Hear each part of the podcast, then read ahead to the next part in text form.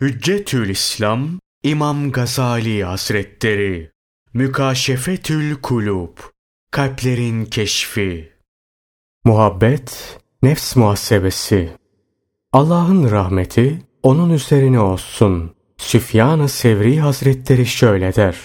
Muhabbet Allah'ın Resulü sallallahu aleyhi ve selleme uymaktır. Muhabbetin tarifi üzerine diğer bazı sözler. Muhabbet, Allah Celle Celaluhu'yu devamlı unutmamaktır. Muhabbet, sevdiğini her şeye tercih etmektir. Bütün bu tarifler, muhabbetin semeresine işarettir. Esas muhabbetin tarifi değildir. Cüneydi Bağdadi Hazretleri der ki, Allah Celle Celaluhu, husumet sahibi kişiye muhabbet etmeyi haram kıldı. Her muhabbet bir şey karşılığıdır. O şey zail olunca muhabbet de zail olur. Allah'ın rahmeti onun üzerine olsun. Hazreti Şibli'ye sorarlar. Arif kimdir? Ehli muhabbet kimdir? Bize anlat. Şibli Hazretleri şu cevabı verir. Arif konuşursa helak olur. Ehli muhabbet sükut ederse. Ey yüce ve kerim olan Allah! Senin muhabbetin kalpte oturur. Ey göz kapaklarından uykuyu gideren Allah! Sen benim başıma gelen her şeyi bilirsin. Allah rahmet eylesin. Hazreti Rabia bir gün şöyle dedi. Bizi sevdiğimize kim götürecek? Kadın hizmetçisi ona şu cevabı verdi. Sevdiğimiz bizimle beraberdir. Fakat dünya bizi ondan ayırdı. Allah rahmet eylesin. İbni Cela'nın anlattığına göre bir ara şanı yüce olan Allah Celle Celaluhu Hazreti Musa aleyhisselama şöyle vahyetti. Ben kulun kalbine bakarım. Eğer onu hiçbir sevgiyle dolmamış olarak bulursam oraya kendi sevgimi doldurur ve onu hıfzederek kendime dost edinirim.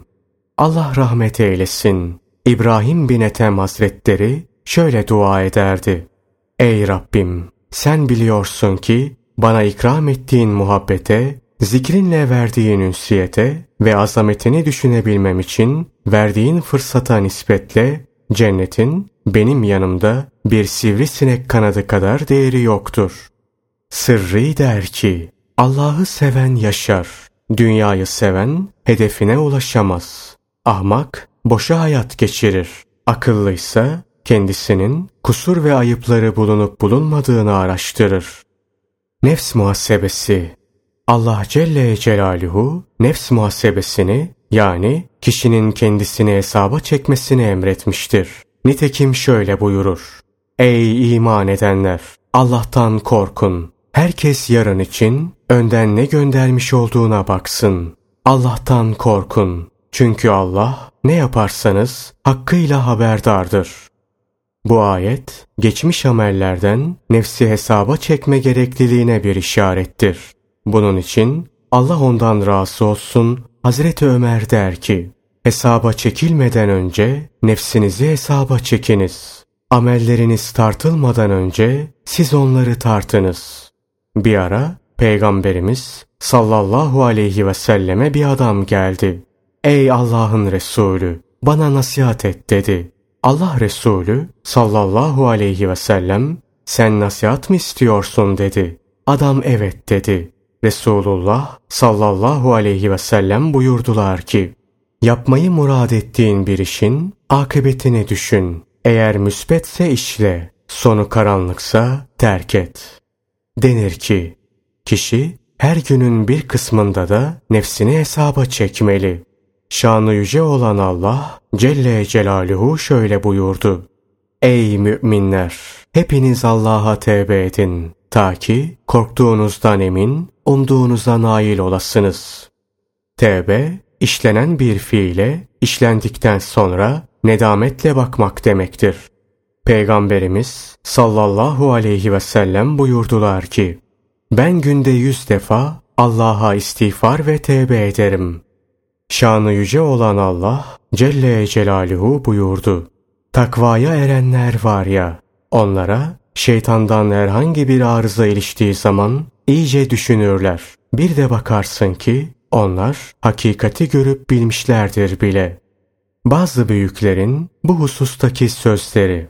Allah ondan razı olsun. Hazreti Ömer akşam olunca ayaklarını yere vurur ve nefsine bugün ne yaptın diye sorardı.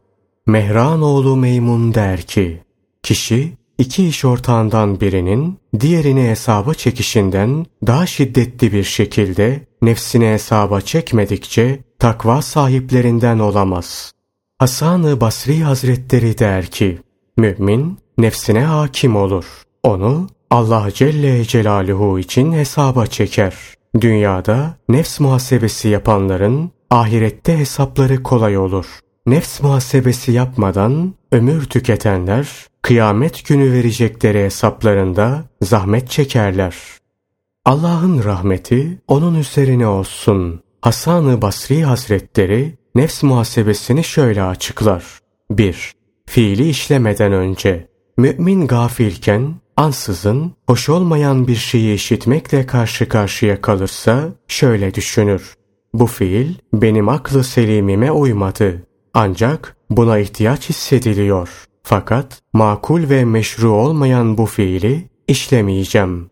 2. Fiil işlendikten sonra mümin herhangi bir suretle günah olan bir şeyi işlemiş olursa nefsine döner ve şöyle der.